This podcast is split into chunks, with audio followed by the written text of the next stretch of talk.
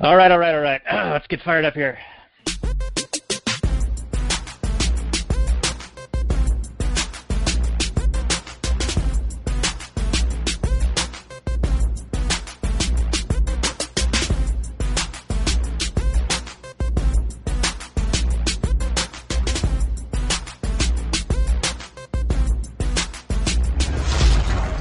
Maximum freedom. Read.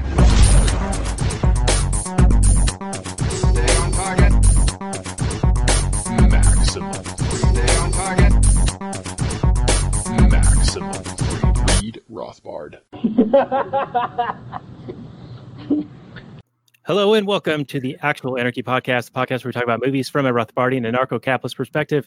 Tonight, we're doing The Edge of Tomorrow. Tonight, we're doing The Edge of Tomorrow, and this is episode 166 of the show. You can find the show notes more at actualanarchy.com slash 166. Kind of probably be repeating myself quite a bit in this one, not only as a joke, but because I'm an old man and I tend to forget what I just said anyway. Uh, my co-host is Robert. How you doing, Robert? Hey everybody, glad to be back. Please forgive my illness.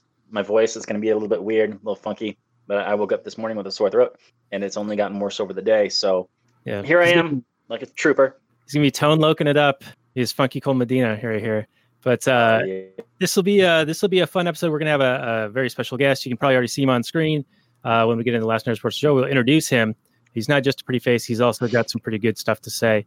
Uh, but Robert, I just want to check in with you. We always check in with how you're doing business wise. I know that you've got a uh, a bit of a hiatus coming up, at least for the business, because one of the main uh, drivers of of what you do is going to be taking a vacation. So as an entrepreneur how do you how do you manage that how do you communicate that out to your audience and and keep them coming back when you guys are back open for business Well, she is on a super secret important mission. It's actually not a vacation. Um, what is the the issue at hand is that her brother, who is also an amazing Thai chef, used to live in the United States, but moved back to Thailand and allowed his what green card to expire.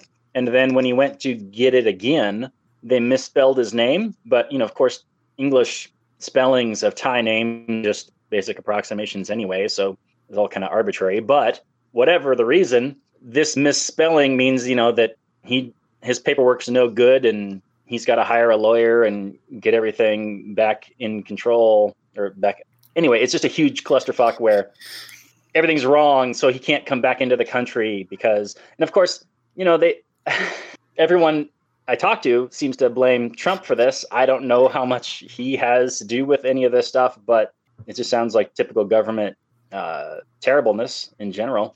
And sorry if my words are not super great tonight. I'm dealing with uh, body issues so we'll see how well i do. But in terms of dealing with her absence, yeah, we wanted to continue the business with her gone, but we just weren't able to get the staff to train them up to seamlessly take over for her while she was gone. And uh, communicating that to our customers, yeah, it's disappointing. We want to be there, we want to maintain our presence, but hopefully they'll come back when we come back. It is a small town. They don't have a lot of options. Well, at least the areas that we service are fairly small. There's no real competition. So we have that luxury, but I'd still like to maintain our presence. But anyway, we're going to be spending the next two weeks retooling the business and implementing a whole bunch of new features and uh, efficiency. So hopefully we'll be better than ever. come back bigger better bolder stronger and uh, just like in this movie tom cruise gets better and better groundhog daying it up like bill murray to win the heart of andie macdowell and we will talk about it on the last night's portion of the show coming up in mere moments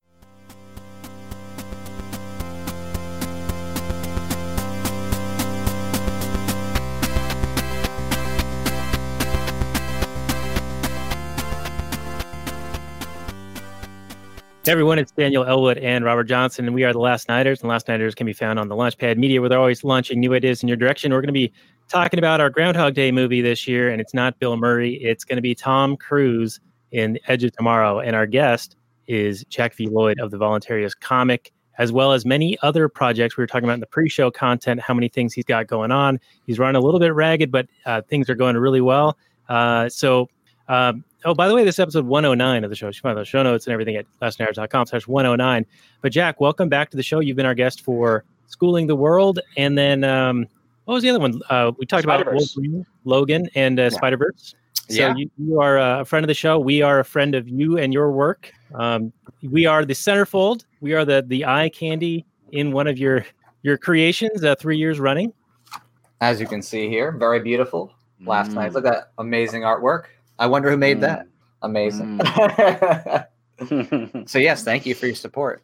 It uh, it came out great. So it's awesome to be back, and it, it feels good to uh, just see your guys' growth. I'm sorry you feel a little bit sick there, uh, Robert, but I uh, I'm happy to see just how much progress y'all have made, and and I just love seeing all the transitions you have for your show, and just seeing the the growth over the years, just like uh, you know done more stuff with comics and things like that. But it's really awesome to. Uh, just take a moment to appreciate all the hard work you put into developing your program and like developing all the aesthetic to it. It's really cool. Oh, thank you for the kind words. Uh, I don't feel worthy, but uh, we do appreciate it. And uh, your comic, you have that at volcomic.com so people can order that up. And then um, will you be doing another one this year? So you'll have another uh, campaign to support that?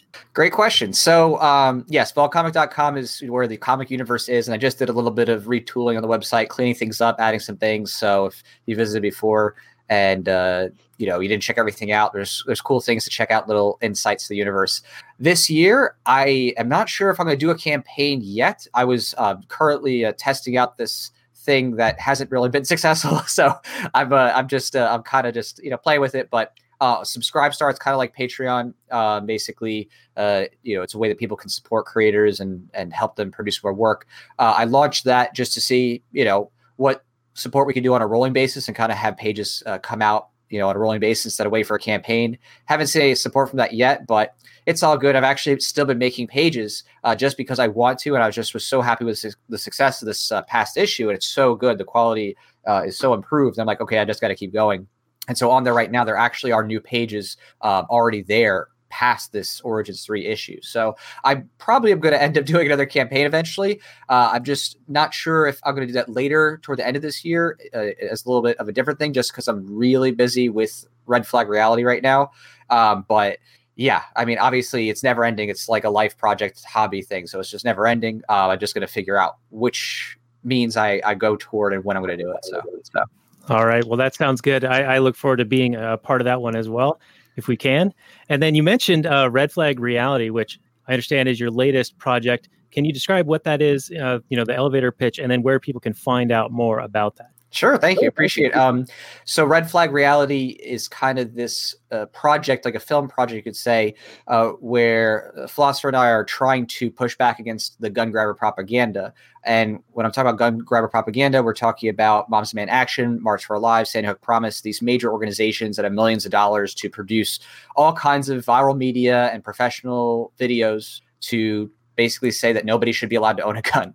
Um, and we saw the writing on the wall with red flag laws, uh, which, if you're not familiar with those, it's just laws that allow the police to just take your guns uh, without any kind of meaningful due process. They have a petition with the court. You're not even allowed to be there. Uh, it's an ex parte proceeding, and they have a lowered standard of uh, you know what allows them to basically come and take your guns. And we saw that that was going to be a huge thing in 2020, and so we got ahead of that and went ahead and produced this uh, kind of viral campaign and messaging to uh, gather support to produce some counter films and shorts uh, against these uh, big uh, or I should say, well funded and uh, well produced gun grabbing videos, especially by Sandy Hook Promise. And they had several videos that came out in the past few years that were pretty well done. Again, they're they're in terms of production quality, they're extremely you know well done. Um, and we just want to knock those down and take their messaging and shove it right down their throats. So we've been pretty successful so far. Uh, I think we're um, just about uh, 30 we have 33 days left about out of a 60 day campaign. Or about $16000 raised so far. We have the support of a major uh, gun rights advocacy organization firearms policy coalition and they're awesome and they do a lot of great stuff uh, you know suing um, in the courts to fight back against gun grabbers. So uh, we have also uh, david west as our cinematographer um, who's produced a lot of great content uh, debunking gun grabber myths and and doing things that kind of promote gun culture. Um, so he's excellent and volunteers as well. So it's a pretty big endeavor, uh, but of course, you know, we're prepared to take that on because we have the experience, the know-how. So um, that's been the main focus right now, just because it's it's such a serious thing. Uh, that's coming up with all these different red flag laws being passed in various states that we're like, if we don't do something now, it's it's that level of serious that it, you know it could be a true tyrannical takeover um, if it's not stopped. So, All right. Well, thank you for that. And uh, where can people find more information about? There's our website that they can go to, and we will have, of course, on our show notes page at lastnighters.com slash 109. oh sure, yeah, uh, redflagreality.com. Um, on there, you can go and navigate directly to the Indiegogo. You can see the pitch video and some information about what we're doing. And it's just you know it's it's really come to a head at this point that if people don't actually do something we're going to see like real democide. This we believe this to be act, like the actual like when people said, "Oh, well, how did you know Nazi Germany get to where it was?"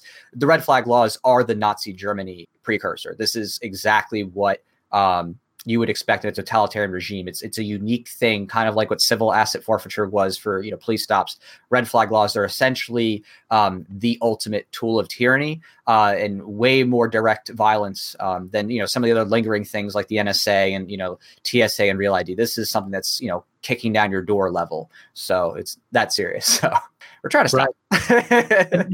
You know, we've we've seen that that with uh, the upstate New York guy, the Patriot guy, who uh, Mhm. had the SWAT team come in at him, and then also uh, Virginia. Lots of stuff going on there, and it makes me wonder. You know, we kind of maybe missed the boat here on our Tom Cruise movie of choice. Granted, it is for Groundhog Day, but Minority Report would have been perfect and tie in with Red Flag Law because it's the pre-crime stuff. That's funny because I actually did or rewatch Minority Report within the past like two months. So that that's actually kind of funny. Yeah, it's it is. It's it's like that. Um, there's no psychics, of course. You know, saying who should who should be uh, uh, you know have or have their guns confiscated. But it's in some ways it's that flimsy, right? Like it, it really is like that flimsy. Already in Colorado, uh, there was a woman who uh, there's a police officer who shot her son because he had a knife and he was coming at the officer and she red flagged the police officer. Now again, police officer issue aside, it was just showing already how it's being used as a revenge tool, um, and it's it's going to definitely be amplified in that in that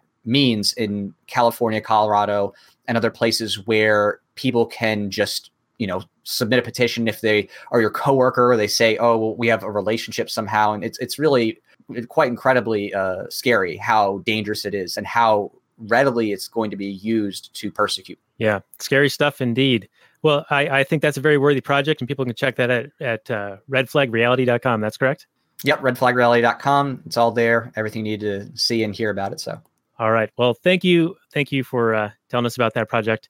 And we will get into our movie now with um, the Google description, how we start off. And I'll go to Robert for your reaction. Edge of Tomorrow came out 2014. It's a sci fi action movie, one hour, 53 minutes, PG 13, 7.9 IMDb, 90% Rotten Tomatoes, and 71% rot- of Metacritic, and 94% of Google users like it. The description is when Earth falls under attack from invincible aliens, no military unit in the world is able to beat them. Major William Cage, played by Tom Cruise, who is an officer who has never seen combat, is assigned to a suicide mission. Killed within moments, Cage finds himself, spoilers everyone, killed within moments. Cage finds himself thrown into a time loop in which he relives the same brutal fight and his death over and over again. However, Cage's fighting skills improve with each encore, bringing him and a comrade, played by Emily Blunt, ever closer to defeating the aliens. Uh, release date of May 28, 2014. The director is Doug Liman, who is of Swingers fame, and the box office with 370.5 million dollars on a budget of 178 million. So uh, just over a, a, a double there. Uh, Robert, your take? Well, this is a, a fun hero's journey story. It's the classical, you know, not a hero learns, trains, becomes a hero story, and it's a it's, it's definitely a I'd say it's a fun kind of sci-fi action adventure time travel movie. I, I think it falls apart upon you know strict analysis of motivations, especially of the alien invaders. But overall, I you know it's it's a fun popcorn movie. I'm surprised it's not more I don't know more well. I guess it's fairly well received, but it wasn't like a huge blockbuster at the time. I mean, I don't remember it making very big waves. It didn't like. I guess it's a fairly niche. I mean, I don't know if you can make a sequel to this sort of thing. Maybe you could.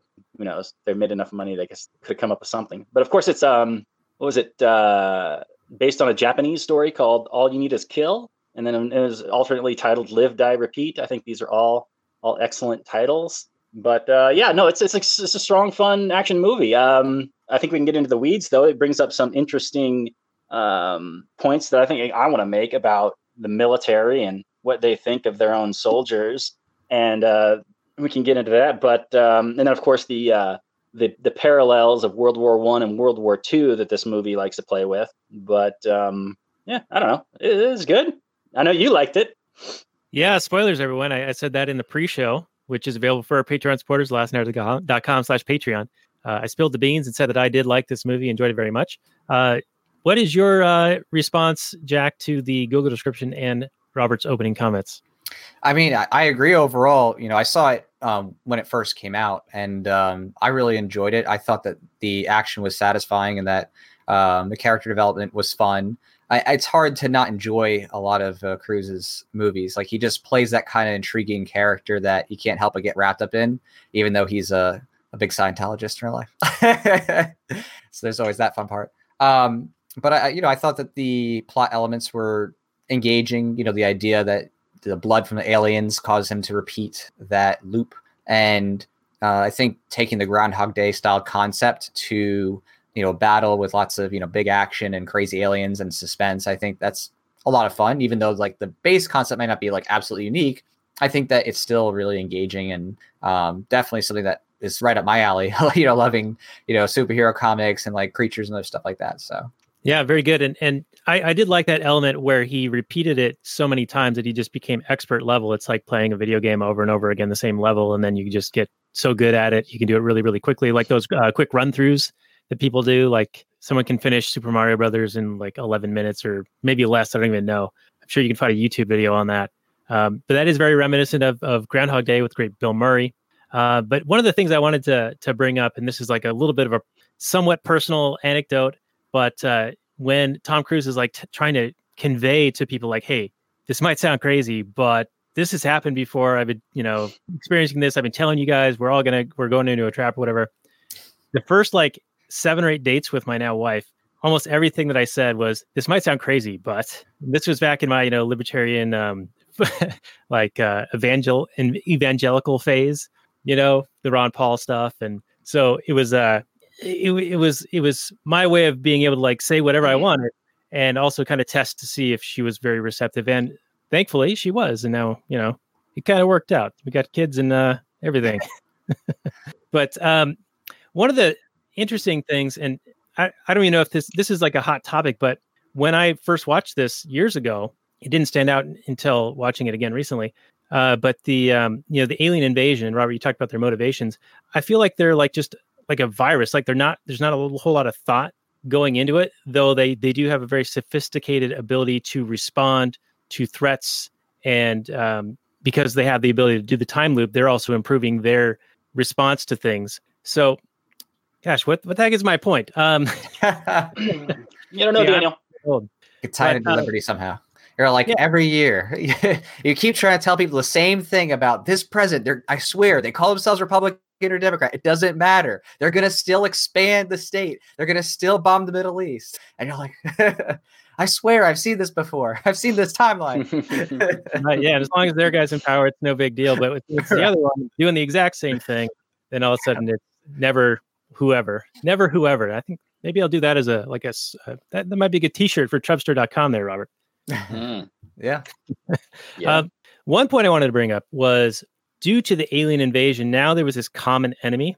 And so they almost fell under this we're going to now work together and have this united defense force. So, like, this world government kind of coalesces in response to the alien threat.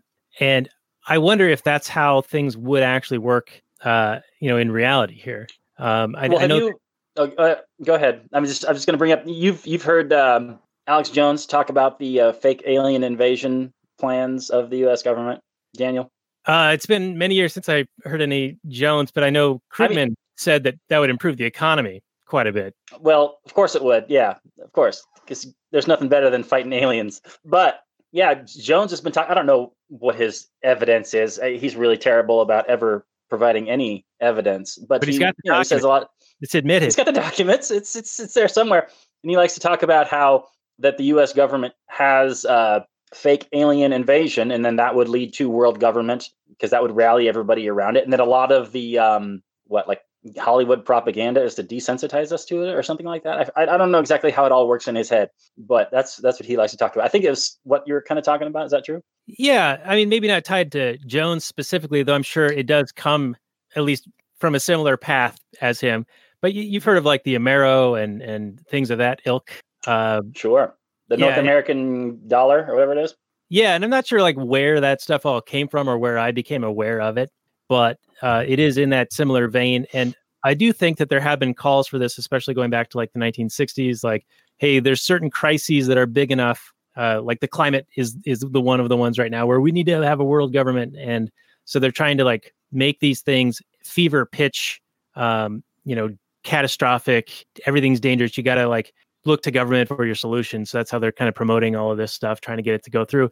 And I think that ties a little bit into your project, uh, Jack, with the red flag reality, because a lot of people are touting all this rampant gun violence, but I think the statistics bear out that the United States does not, in fact, lead uh, in mass shootings. It's actually been a distorted and, and misrepresented figure, and it's actually far safer in the United States than in most places. Oh yeah, that's definitely true. Um, in terms of you know that there's of course many other countries there's much higher uh, murder rates and other types of mass shootings and things like that.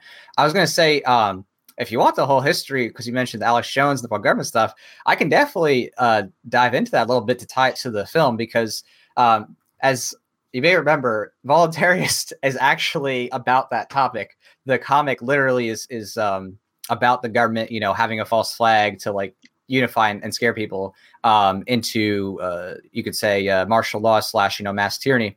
And um, what you're talking about in terms of what uh, alex jones and things like that speaking to is that historically the call for world government has been a longstanding thing from the league of nations uh, which failed of course.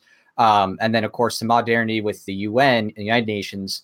Uh, there have been certain key power players um, you know historical families who want to have global government uh, because if you have global government, you could have, of course, the greatest amount of control. You have thrones from where to uh, you can, you know, actually implement plans for control. And uh, there were actually uh, states that had a con- that had a uh, convention, uh, United States states, uh, that they voted on whether to join a world government. Again, this was on the heels of the world wars because the whole idea was like, oh, okay, well, how are we going to stop these world wars from happening again where so many people are dying? They're like, well, if we unify people under global government, then we can stop these world wars. And, and of course, you know, that was the, the mantra that, you know, first again, League of Nations and then later United Nations. Um, so this idea of like trying to scare people into a global government um, is a an old trope, but it's a true trope, and it's it's very historically documented, and it's you know basic stuff in terms of you know many high schools talk about these things in terms of the development of the League of Nations that didn't go through, and then the United Nations. Um, and I would say that, in my opinion, you know, tied to the comic, you know, reality plus comic, and then tied to the movie, I do think that is the ultimate goal: is to conjure a way to scare people enough into a unified global government system and I do think that an alien invasion styled thing could be that uh, catalyst. And for me, what I see as most plausible in that realm is uh, has has already been uh, done and experimented on. This is happening both, you know, in government labs and in other uh, countries, uh, you know, clandestine labs, is working on human animal hybrids, you know, chimeras. And the idea there is to see how far you can, you know, take genetic uh, epi- or I should say epigenetic here evolution. And if you have the right level of deception with advanced technology, and you couple that with you know uh, biological engineering, you can definitely orchestrate a seeming alien invasion attack. It is definitely within uh, reason. And people who are like, well, how would you know anybody ever you know come with this and like how they do this clandestinely? I mean, it's so ridiculous uh, because these are these are historical things that have already been done in terms of uh, experimentation on on these levels, whether it was the you know the Nazis and then they brought over the Nazi scientists in Operation Paperclip, um, to you know the atom bomb into the Manhattan, Project, which literally you know in terms of modern money was like a thirty billion dollar project, you know adjusting for inflation. hundred thousand people worked on it. Relatively, they just left hand didn't know what right hand was doing. So all those things are completely within you know reason as far as I'm concerned for a means to scare people into that level uh, of control, and that's part of you know the plot here. so Wow, yeah, that's that's a lot of stuff, and uh, Yeah. we can unpack uh, some of that. Uh, but yeah, I think that that you're right that they do want to have that level of control because then they can have you know unlimited spending and unlimited control. There, there's a trend towards centralization, and uh, I think in the the schools especially they train you that government is the only means of having a solution to any problem and that the free market if if they mention it at all is a great evil and it's causing all the problems Right. And something important too to piggyback on that is to remember that government, in terms of the artifice of what you see in you know the, the superficial, those are not really the people in power in terms of who actually has the real meaningful power behind the scenes because the people who are put there, you know, are funded and manipulated into those positions by those who want to stay abstracted from it so that they themselves are not under scrutiny, right? Like the people who actually have the genetic, that is the historical family bloodlines of real power behind the scenes, they don't want to themselves be exposed. They want to, you know, do their thing behind the scenes and manipulate what is in front. So people think, of course, oh, it's fair, right? Social contract, you vote, right? That people think they are bought into the system, but in reality, what actually goes on behind the scenes is uh, largely in favor of and and at the beckoning of other people who you know have much greater historical power than those who are just you know fleetingly elected. so so what we do see is basically plato's cave right? With the images on the cave wall. All right robert do you have a has that sparked anything for you? That was that was quite a, a little trip um, sort of Well- related to the movie.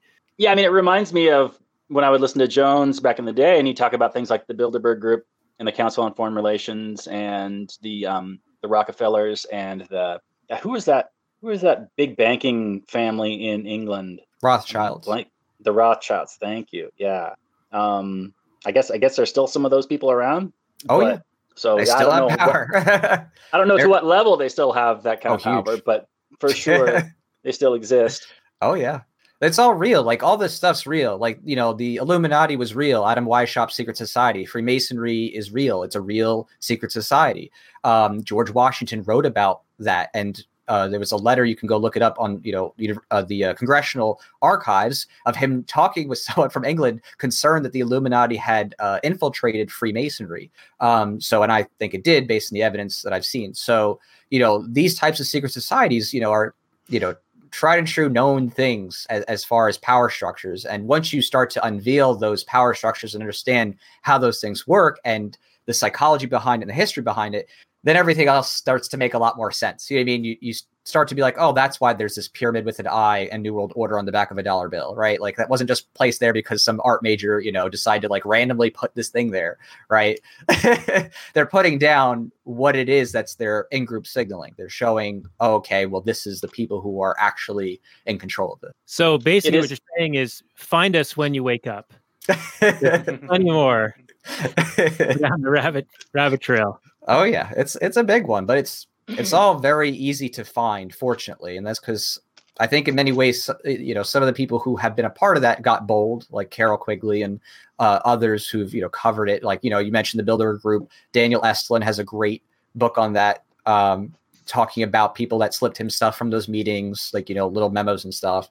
And you know, Bohemian Grove, you know, their little meetings there and worshiping Moloch and stuff like that. It's all real stuff. It's it's real.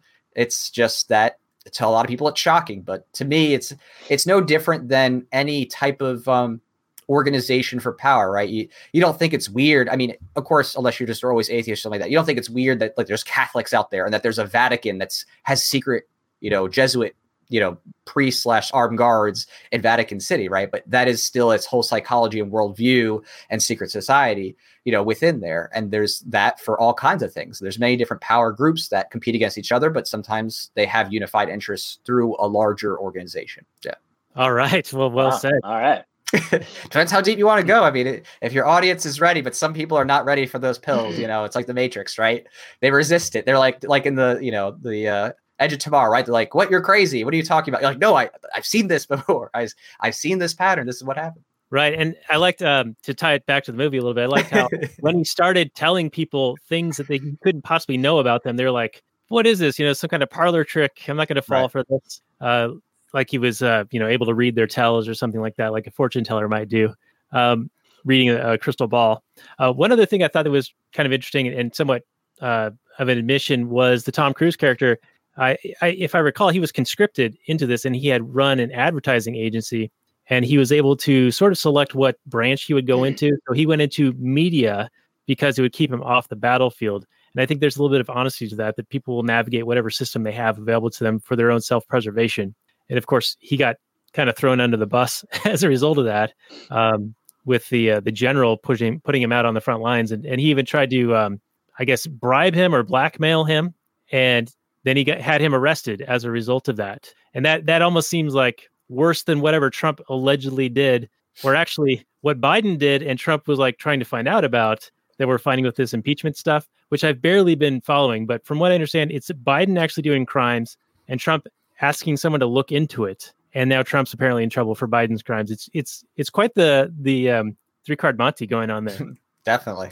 Yeah, I mean that's that's definitely the nature of the state is people trying to manipulate uh, others and you know find their own kind of tyrannical favoritism within the system. So the incentives are there for that.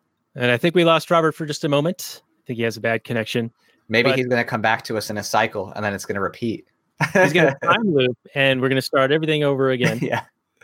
And he'll be baptized and born again. Which I really enjoyed the um, the Bill Paxton character as the drill sergeant. Hmm.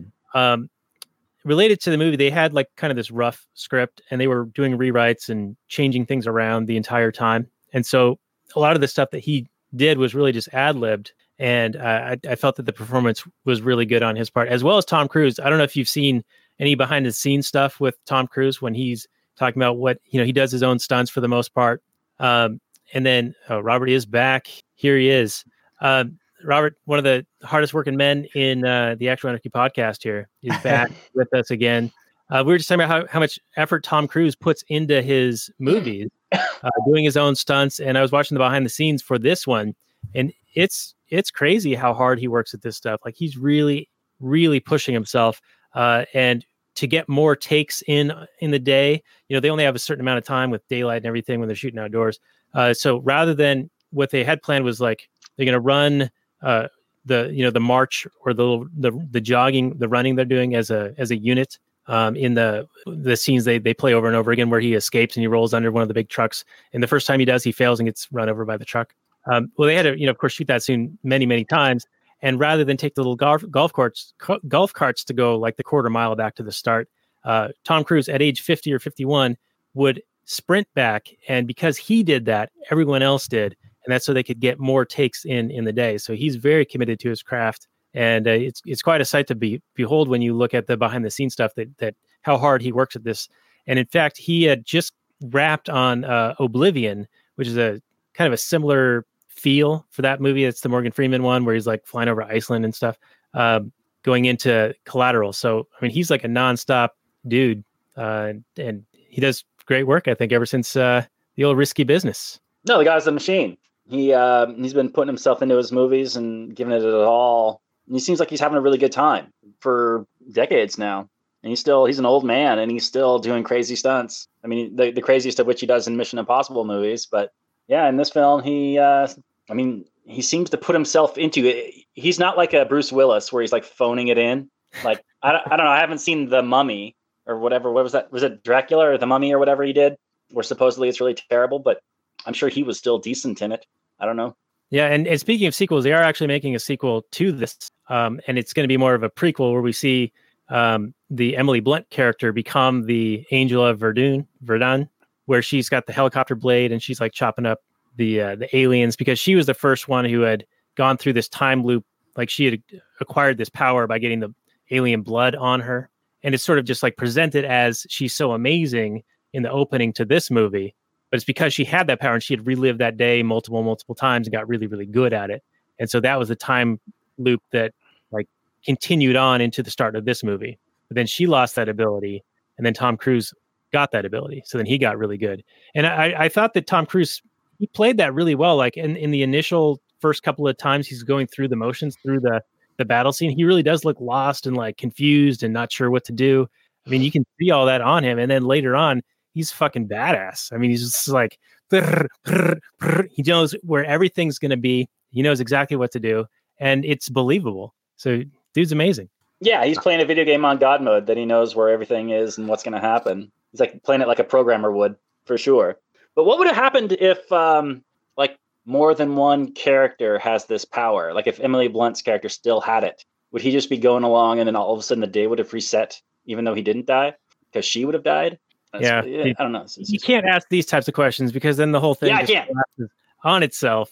So we have to only one can have the power at any given time. And in fact, that's what I thought was happening because um, apparently the aliens were able to have this power, and so they they could repel this invasion. But then they because Tom Cruise had the power, then they didn't seem to be able to counteract him. So maybe yeah, why was- didn't they just reset the day to when before he had the power, so that their alpha was still alive? Yeah. See, you, you're breaking you're breaking the movie, Robert. Yeah, I'll break the shit out of it. I don't care. I didn't so make this movie. that only one one entity can have this this power because there's only. I mean, granted, you No, know, that's not true. Not according to the movie. All the alphas have the power, and the big mother brain has the power. but weren't they all connected? They're all connected. Yeah, I think so. Yeah. Yeah. So I think Okay. theoretically they lost the power while Blunt had it, and then had it again, and then Cruise got it, and then they didn't have it until Cruise died, and then he Okay, was down his, his last token, his last life to uh, do the Louvre attack. Okay, I'm going to read a YouTube comment to a video that was talking all about the the problems of the Edge of Tomorrow, and you guys tell me if you think this makes sense. I think it does, but so maybe we can talk about it a little bit. Okay, so the Omega is a single time controlling entity. The alphas are the extension of itself, and the mimics are its army. An alpha dies, the Omega resets the day. So when the alpha's blood gets on Cage, it reads that entity as another alpha.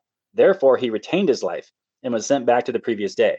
So this means that when the Omega's blood gets on him, he doesn't just also kill the Alpha and reset the day. He became the Omega a moment before his death. And when the Alpha died, he reset the day. So this is at the end of the movie. When the Omega's blood gets on him, like at the end when he's like throwing the grenades and he's swimming and whatever, he doesn't just kill the Alpha and reset the day. He became the Mother Brain character a moment before his death. And then when the Alpha died, he, Tom Cruise, reset the day.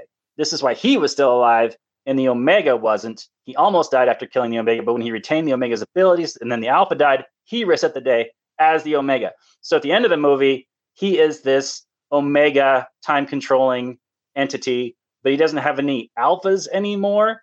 So then he can't reset time. All right, I I've don't. cross- I've gone cross-eyed. I know it's a little bit confusing, but I this is internal logic of a movie is important unless you just want to turn your brain off and have fun and watch a movie, which is fine. Yeah. Now, per my understanding, I- I think Jack, you you were of the same opinion that only one entity could have this power at a time, and that the aliens were all technically one collective entity. And once they lost it, Tom Cruise had it, but then he had lost it as well, and so he was down to his last opportunity when he did the mission over the Louvre. And then when he blew up the Omega with the grenade, then he got the he reacquired this power. I think he just became an operating Thetan in Scientology. That's what happened, probably. He's on the cruise ship. But wouldn't Cruise then have to die to not reset that day to end the time loop? Like, how does that work? No, that that that's what this comment's talking about. Right? No, no. It's it's if he doesn't die, then then the day is like written in in pen instead of pencil. That's right. So like when he's Yeah. on the uh, recovery table, he's strapped down, and like it looks like he's gonna live that Mm. twenty four hour period or whatever. Then that's gonna lock in that timeline. So whatever you know, Greenwich Mean Time apparently is the deciding factor. It's like you know international dateline of committed to the history books. the, the timeline of events will actually have happened and, and retain. Um, apparently, if he's alive, then whatever that day is. So it's only days where he dies where he's going to repeat that day. Is that is that Or an alpha dies. the working theory? Okay. I I don't know, man. It's I think if you think about it too much, it becomes a bit of a mess unless you can like firmly believe in something and then it makes sense. But I don't know. It's still yeah, I fun. probably have, to, probably have to watch it again to like try to get the nuance, but I, I know that I won't. I'm not that committed. I had a good time watching this. It's like a popcorn flick movie. And if I could shift our topic just a little bit, um, when he meets one of the um, drill sergeant guys, I, I don't know if it's the Paxton character or someone else, where he says um, that he's an American. He goes, "No, sir, I'm from Kentucky." I thought that was Mhm. brilliant because he's Yeah. like, you know, I'm not, I'm not an American. I'm, I'm a Kentuckian. I, that's my country. Because theoretically, that's what the states are supposed to be. They're supposed to be their individual countries that are kind of amalgamated together. And of course, that's all lost now. Nobody, nobody thinks that way anymore because, of course, we're not taught that anymore in uh, in schools. And even that, as an anarchist, would be illegitimate. But decentralization is better than centralization. So I will say uh, the economic question of compared to what, it would probably be better. Smaller states, smaller, smaller, Sure, smaller states, more competition between states. Sure. Maybe That's why so many people are fleeing California right now. you can have a lot of you can have a lot of little tyranny. That's that, that's also a possibility. right? Like we're seeing in Virginia, right? yeah. And apparently, it's just little pockets of Virginia that happen to be populous that are kind of pushing that over the entire rest of the state. and more so just the money that was funneled in there from outside interests. You know, every town threw a couple million. You know, Bloomberg ran through them, so they got an off year, and they knew they could, you know, flush it up, get some activism going on. Like the uh, governor, like shook a bunch of hands and stuff like that. Did a lot of doors. So yeah, it's just you gotta you gotta take action, like Tom Cruise. You gotta Tom Cruise, All about that action, baby. Um, I also liked when uh, Cruise like starts getting better at things. He almost does similar to Bill Murray in Groundhog Day. A lot of Mm. parallels. He tries going around Mm. saving people, saving you know the guy who's going to get hit by the uh, the landing craft or the drop Right. ship, and then eventually, after however many hundreds of additional times he goes through this, he stops caring at all. He just doesn't give a fuck. He's like, oh, you know that guy. He he gets killed every time I go through here, so I'm just gonna like forget about it and just move on. Uh, and that's when he gets like super badass. Um, and just doesn't give a fuck anymore. But uh, I wonder how many times he would have had to go through these events to get that good at them because every time he changes something, it's going to alter anything from that change, right? So wouldn't that also be a bit of a glitch in the matrix here? Yeah, I think you're absolutely right. Anything, then anything beyond that would then be changed. Yeah, the the movie kind of takes the day of the invasion as this set of events, not taking into account the different things that Tom Cruise does each time, for sure. Like like the mimics are going to react to the things that he does, the changes in what they see. So yeah, it's it's a it's an incomprehensible set of variables that yeah nobody could actually predict. Right. And then when he was trying to convey to um, the Emily Blunt character, like w- when when they were finally teamed up and she understood like he has the power now and she knew that it was the same power that she had, so she knew kind of the ins and outs of how it was allegedly supposed to work. He was rehearsing her the steps, and then on the battlefield, she would go through and do them based on what he had told her. So he's going to tell her every event like when they finally start getting further along and they're like going to the farmhouse and finding the helicopter and all that stuff how many hours did he have to like tell her okay at you know 1201 and 42 seconds you're going to dive to the left because there's going to be a mimic who's going to jump in from the right like how many times would you have to go through that? And then every time for her it would be as if it would be as if it was the first time. So there's no way in hell that he would ever be able to transmit that amount of information to her in a way that she would retain it in a useful way. Yeah, she'd have to be some sort of computer. There's no way she could remember all that for sure. You have, you have to suspend your disbelief a lot during this movie, but it's you can. All right, Yeah. goddamn it. I'm starting to hate this movie now. uh, definitely a popcorn flick. Um, well, let's see. Um, that was pretty much most of my notes. So, uh, Jack, is there anything that you wanted to bring up that that you you found interesting or, or had a note on? Um, not anything in particular we haven't already covered. You know, I did like like the idea that he would even kill himself to ensure that he can keep on with the mission by drowning himself. You know, I thought that was a cool concept. Just that he was that committed that he would be willing to off himself for the sake of ensuring that he didn't get caught. I thought that was that was fun to show on screen. Now, walk Yeah, me through that. dedication. You mean you mean in, in real life as an actor, he was under the water and willing to die for the movie, or are you saying his character was His willing to character, his character. because that was when he was on his last life, right? Yeah. Because he knew he no longer had the power, but he also figured that none of them were getting out of there. But he was willing to make the sacrifice to like stop the All right, Yeah. stop the aliens. it's pretty cool. Yeah. Pretty cool, pretty cool. Mm-hmm. Uh, any notes from you, Robert, that we haven't covered already? I got all kinds of notes, but I don't know how how much into the weeds we want to get into them. I'll just read them off, and people can react if they like them. So initially, Tom Cruise is this propagandist guy. He's trying to get people to join up the fight. I don't know how necessary his position would be if a group of aliens really were invading the whole planet. I think recruits would come. I mean, during World War II, when there was the you know, Pearl Harbor, like men signed up in droves just when it was the Japanese that were attacking. If aliens came from outer space, I think they would have no problem with the number of recruits. But anyway, we'll take the movie for what it is and we'll accept it. Um, so he's this talented advertising guy who can really get people to join up. And so the this commanding officer, he's like, "Well, I'm going to send you to the beach, and I don't care if you get killed. You're just a pawn to me. It's fine." But then Cruise is like, "But I am far more valuable to you to get more recruits, get more men into the fight. Why would you want to throw me away like that? You don't want to take advantage of the division of labor." And the commander's just like, "Whatever. I don't care. You're pissing me off. You're going down." I'm using you in the least efficient way. You're clearly not combat oriented. And I'm just going to chuck you in to the meat grinder, which is basically what happened in World War One. Um, so this is kind of a fun allegory for that, where generals would just throw waves of humanity at each other into the teeth of the machine guns to be essentially mowed down. So that's fun. I mean, I, I put here military does with its with its slaves what it likes. So they don't care what your particular talents are. They're a killing organization, and they care how much killing they can get out of you. Uh, so that's what I have for that. Yeah, no, I, I'd like to respond to that because it's kind of an interesting thing. Because Jack, you'd brought up something earlier on about uh, why people like to drive towards this one world government kind of solution to war without seemingly realizing that twice as many people have been murdered by their own governments than by war in the 20th century. So it's not like you're really improving the situation uh, all that much. You're probably actually making it far more dangerous for people. Well, and it reminds me of the hero movie we did, Daniel. Remember where it's like the, the story of the first Chinese emperor, where he's trying to unite China so that they can have peace finally, right? Right. Yeah. We kill enough people, we'll have peace. Yeah, you kill enough people, you unite China, and you'll have peace, and no one will ever resent you for killing all those people, and everybody will be super happy, right? The blowback hadn't been invented yet.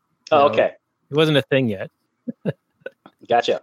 Well, it's certainly true. Those who are uh, at the helm of those things want as many people dead as possible. So they want, you know, basically anyone who's superfluous to their plans to be offed and to reduce the global population down to a manageable number um, where, you know, those who are the more technocratic or, you know, engineering scientists, you know, group provide the needs for those who are in elite power and they can limit uh, what people can do or say or how they can rebel. So, you know, that's in order to get to that, you need kind of a full take spying system and mind control. And so you got that NSA or uh, Tempora in England and um, social credit system in China, you know, their compulsory schools and things like that. So things are careening toward that end, uh, toward totalitarianism and controlling everyone, you know, from cradle to grave. Um, and certainly that kind of control that you know, the Chinese government has rolled out is nearing implementation here as well. So. Right. Yeah. Yeah. That sounds a lot like the uh, Georgia Guidestone stuff as well. Getting it down to what is it, seven million people, something like that. Yeah, 500 million. Mhm. Oh, 500 million. Okay, I thought it was less than that. Generous. haven't read them. Haven't read them lately. Yeah. Um, yeah, that's pretty accurate. Yeah. And then Robert, to your point about you know the division of labor and like misallocating the resource, because Tom Cruise actually was valuable in his capacity for what he was doing, because as depicted in the movie, this is a period of time where the aliens are winning, you know, significantly and demoralizing the character of of people willing to go and fight because they're getting just slaughtered until the Angel of Verdun actually has a victory, which turns out to have been a trap. It was to lead the humans into believing that they had a chance so that they would throw everything they had at the Normandy invasion. So this was a um I take issue with that statement, by the way, but go ahead. oh, okay, all right. I don't know the particular name of this trap, but it's like to to feign a, a loss so that then they'll induce The them to, overcommit. To overcommit and then just annihilate them and wipe them off uh, the face of the earth. Um, so, but but I I feel like the general just kind of had a vindictive streak against the Tom Cruise character because he just didn't like him for whatever reason. So he's like, all right, I'm going to go sentence you to death, basically. Yeah, absolutely. No, but right. to the um the Angel of Verdun situation. So she says that they were allowed to win at Verdun. So it was in the enemy's the aliens' plan for the humans to win at Verdun, right? Am I wrong? I think this is correct, right? This is what the Allegedly, movie yeah, tells us. that, that's the trap. Okay, so the only way the humans won is that Emily Blunt got this power and she was able to run the same damn fight a thousand times, and then they were able to win. So how was that part of the alien plan? Why not just plan it to lose? Why plan it to have her get the power and then have to do it a thousand times and then win? That makes no sense to me. So you're just basically Okay. saying that they took extra steps. like, why not just throw the fight, you know, go down in the in the eighth or whatever, like Bruce Willis in Pulp Fiction. Yeah, why Yeah. make it so convincing? I mean, maybe. Maybe it's Right. a super master plan. Why let Emily Blunt get so skilled? Because that is their undoing eventually. It's part of their undoing. she's highly skilled, even though she hasn't relived the moments with the Tom Cruise character in a way that she would remember. In a way, this is like you and me, as if we were going through the motions of you know the same thing over and over again, like doing this show 108 times now. Um, yeah, you'd think we'd be good I- at it by now. we yeah yeah, but you actually remember stuff and I don't. So in effect, you're getting better and better by repetition and doing it over again. And I I have Mm. no memory. I don't recollect anything. Oh, okay. Right. Well, every day's a new day for you, so it's good. Every everything's new to me every, all the time. I'm right, so by I the way. I think we talked to that talked that to death. Uh, how about one more note, and then we'll uh, start winding this down because we're we're uh, almost to an hour here. Well, the whole mother brain ability to go back in time. I mean, the one day thing is completely arbitrary. Why didn't she go back into a time when humans couldn't fight back? Um, the armored power suits look neither armored nor powered. They're super vulnerable and they move slowly. I mean, they've got a lot of weaponry, but these mimics are like super fast. Like they'll just like be in the sand and then you'll be dead. It seems like they're super inefficient way to fight these things. I mean, if this is the best humanity can come up with, is to plant a human being in this like lump of metal and then just like sit there and get killed. Uh, it looks kind of stupid. Maybe they were taken after Ripley in her exosuit. You know, like well, she won, so you know why don't we do this? And I guess that uh, the actual the U.S. military is actually working on things like that, where you can marry up a soldier with some modifications like this to be more effective. I think that it's part of like the the Japanese anime that this is based on, sort of like the um, Akira type stuff and Mhm. mech mech warrior type Yeah. stuff, to where you know you you are more powered than you would otherwise be. I mean, they would just get totally slaughtered if they were just like wearing you know like the um the space force has camo apparently because you can't be seen in space with camo uh but yeah if you were just wearing like fatigues you would just you know stand even less of a chance than It wearing- reminded me of the the power battle suits in the Matrix, the last Matrix movie. Hmm. Remember that? I don't remember that i've blocked that from my memory Okay, Uh, good. Yeah, that, talk that about one that. doesn't exist. Okay, never mind then. Wait, But that they're one these big clunky suits where they're they're fighting a really fast enemy. They can just poke a guy in the brain and, then they're dead. oh you're talking about in the zion like the the underground Yeah. yeah yeah yeah okay the real now, world. now recall that In the yeah. real world, Daniel, come on, wake up, take the pill. No, yeah, yeah, you, you've got a point. Yeah, but I, I think it's another, you know, compared to what, like, what, what otherwise could they have had? they could have had nothing. They could have just had guns and ran in there. You'd been faster. You could direct your fire better. You could have firing lines. Yeah, did you know that in the in the movie that they actually made these things and people wore them and they weighed like eighty or ninety pounds? Yeah, shitty. And they had to like use them like puppets with big cranes and shit. Makes them look stupid. I mean, I still like the movie. Don't get me wrong, but it doesn't look like you know super power suit until like maybe back the the middle of the movie when Tom Cruise is like running around and just shooting everything like it like he's Neo in the Matrix. But yeah, But before that, he's God moding it up. well, yeah, and I mean, here's another stupid thing. Why? I mean, it looks like okay, real soldiers in real life were sent to Iraq without even body armor. Like they had to like do Kickstarters and GoFundmes just to get body armor. But in this movie, they'll take some scrub who doesn't know his ass from a hole in the ground about fighting and throw him in this what half a million dollar suit, and then it doesn't even don't even teach him how to take the safety off. I mean, come on, come on. There's many plot holes.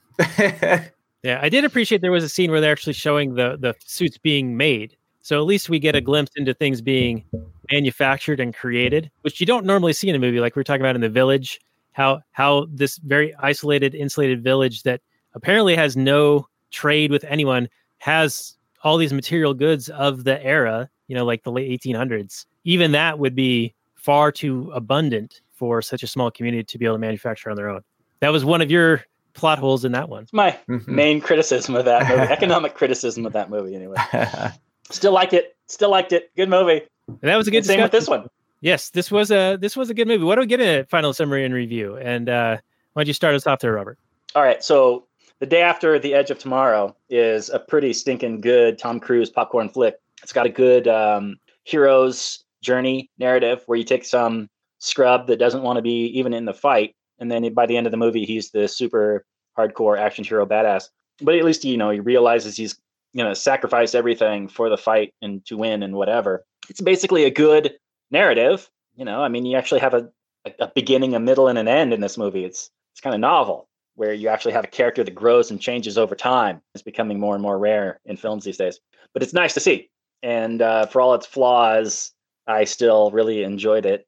Um, I can I can hand wave away all my issues and just sit back. I remember watching this the first time many years ago, back when it first came out, probably or shortly thereafter, and just totally enjoying it, not really thinking about it. But now that I got to do this for this podcast that I have to continually do over and over again, um, you know, you, you point out the flaws, and it's fine. No, it's fine. It's good. It's uh, it's a seven point. You know, I'm not going to go with a seven point five. I'm going to go with a seven point four. Yep.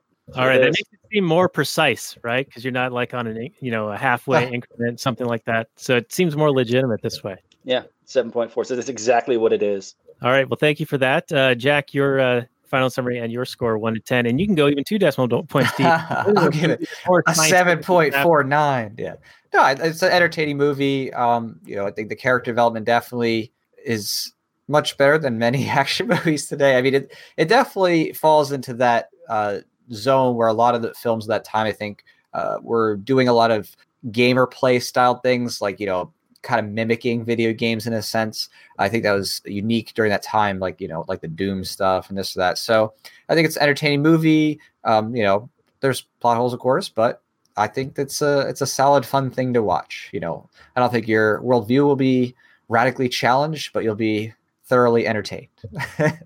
All right, and that was a seven point four nine. So very, seven point very four particular. Okay. So granular. All right. Well, I uh, also enjoyed this movie, as I said at the very beginning. Though, based on our discussion, I might actually demerit it just a little bit. But Tom Cruise, of course, is still very strong, especially when you watch the behind the scenes. You see how much effort he puts into this stuff.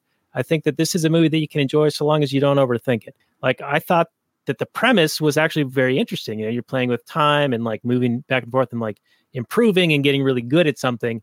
But then as we have kind of parsed it apart, you're like, okay, well, actually, none of this, even within the structure of the logic of the movie, could actually function. Uh, so unfortunately, it kind of falls down on that. But Cruise was great. Um, Blunt is good. Uh, I enjoyed the Bill Paxton character, uh, who he sadly died just a few years after this was made. Um, but uh, I do look forward to seeing the next one that they're going to come out with. They're they're doing the sequel, and it's going to be the same director. Um, I enjoyed Doug Liman's Swingers, and uh, he's done some other fine work. And uh, I, I look forward to additional stuff coming from him. And I'm going to go with a six point nine two three, so even more granular. So therefore, it is far more significant. Um, and speaking of significant things, uh, this was our Groundhog Day episode. Uh, next week, we're going to give a little bit of a, a taste for the audience who have heard us mention Kathleen Turner Overdrive, which is the bonus content that we offer for people, and it's available as uh, Patreon content. So go to lastnighters.com slash Patreon, and you can find some of our previous Kathleen Turner Overdrives. But we're going to go to the movie that brings that entire concept uh, to fruition, and that is High Fidelity uh, with Nikki P. And he has his new show. It is Peace Freqs, and Freqs is F R E Q S, like frequencies. Um, and they were formerly known as Sounds Like Liberty. We've had him on for um, Dark City, and there was something else. I don't quite recall it at the moment, but I will put it on our show notes page, and we will have him on next week for that for high fidelity. So, um, Jack, thanks again for being our guest. I hope you can stick around for a little bit of the Kathleen Turner Overdrive that I just mentioned. And if you could please remind people where they can find your latest project and your comic. Absolutely. No, thanks for having me on. It was a lot of fun. And uh, again, if you want to check out the latest and greatest uh, voluntarist issue, of course, it has a beautiful spread in there. You can you can basically hang that and put on your wall and frame it. Right. Um, it's a it's a lot of fun at volcomic.com. It's V O L uh, C O M I C volcomic.com, and then Red Flag Reality is the big thing I'm working on this year. So that's redflagreality.com, pushing back against the gun grabbers. So I appreciate it. Thanks for having me on, and I'm excited for more things for y'all. All right. Thank you for that. And Robert, why don't you tell the audience what they win if they choose different ways of supporting us? And then we will uh, wrap this up. Oh man, all the virtual hugs that get all kind of saucy and dirty. If you really want to get friendly with us and support us in every way you can think of, I mean, any, any way. I mean, I'm open to new ideas. I like to try new things. I mean, hit me up, All right. Good enough. And uh, last, lastnighters.com slash patreon is is one of the ways you can support us. And you can also subscribe on the old youtube give us a rating and review on itunes and or apple podcasts whatever they're calling it these days. And of course you can find us at lastnighters.com and the launchpad media where they're always launching new ideas in your direction. And we will say good night from last night everyone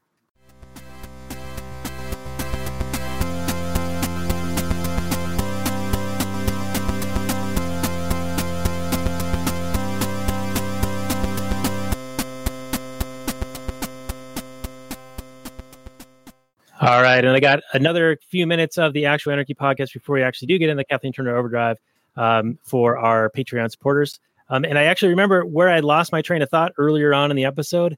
Uh, I was going to ask about whether, when you guys saw this for um, the first time as compared to the most recent time, if the aliens invading Germany this time around kind of made you think of the immigration migration stuff going on because that's what it kind of sparked for me but not back in 2014 when this movie came out. But of course, now, and you hear about these things going on in Germany and in Sweden and places like that, where there's all the immigration from uh, countries that are being devastated by Western militaries, um, causing like this culture clash in these predominantly, you know, homogeneous areas, and some of the, I don't know, some of the issues surrounding that.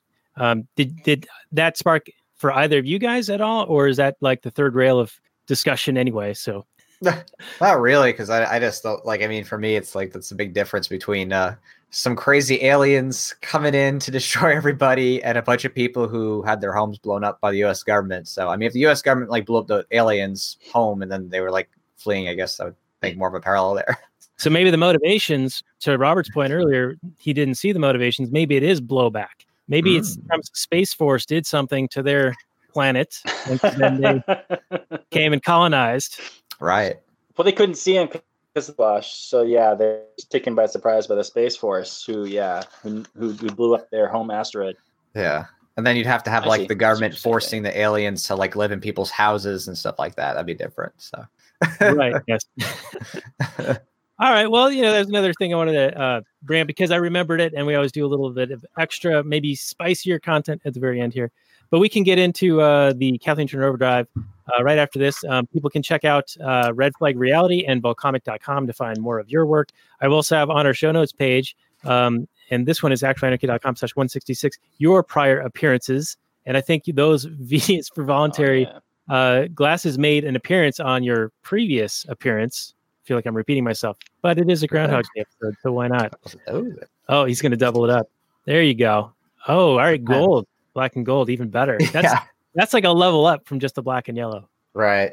Yeah, these are all different prototypes of these. So you got the black and yellows and the black and golds. no, I dig it. I dig it. Oh, and they're even two different sizes, so maybe you can stack them. yeah, that'd be hilarious, right?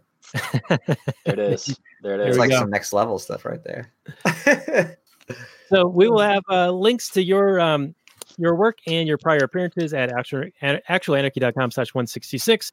And we will be back next week with Nikki P of Peace Freqs for High Fidelity. So maximum free to everyone. We will see you next week.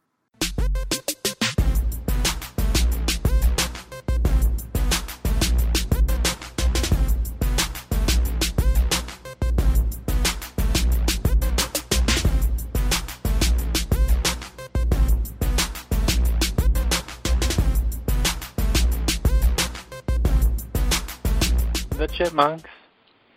C H I P M U N K. We're the chipmunks. Guaranteed to brighten your day. Do do do do do do do do do do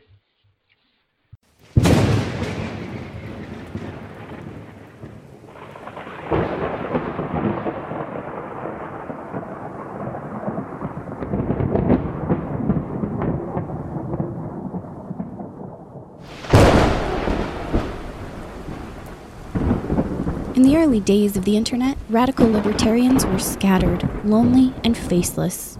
Without direction, they resigned to scour the web, sifting through content providers in a wasteland plagued by YouTube demonetization, Facebook jail, and covert internet censorship. But then, in 2017, the Libertarian Union was formed. Finally, the average Joe libertarian could find a thriving community of independent podcasters and content providers all in one convenient location. At Libertarian Union, we'll always have the latest news, interviews, discussions, and even movie reviews. With hundreds of episodes and more added all the time, you'll always find something fresh at libertarianunion.com.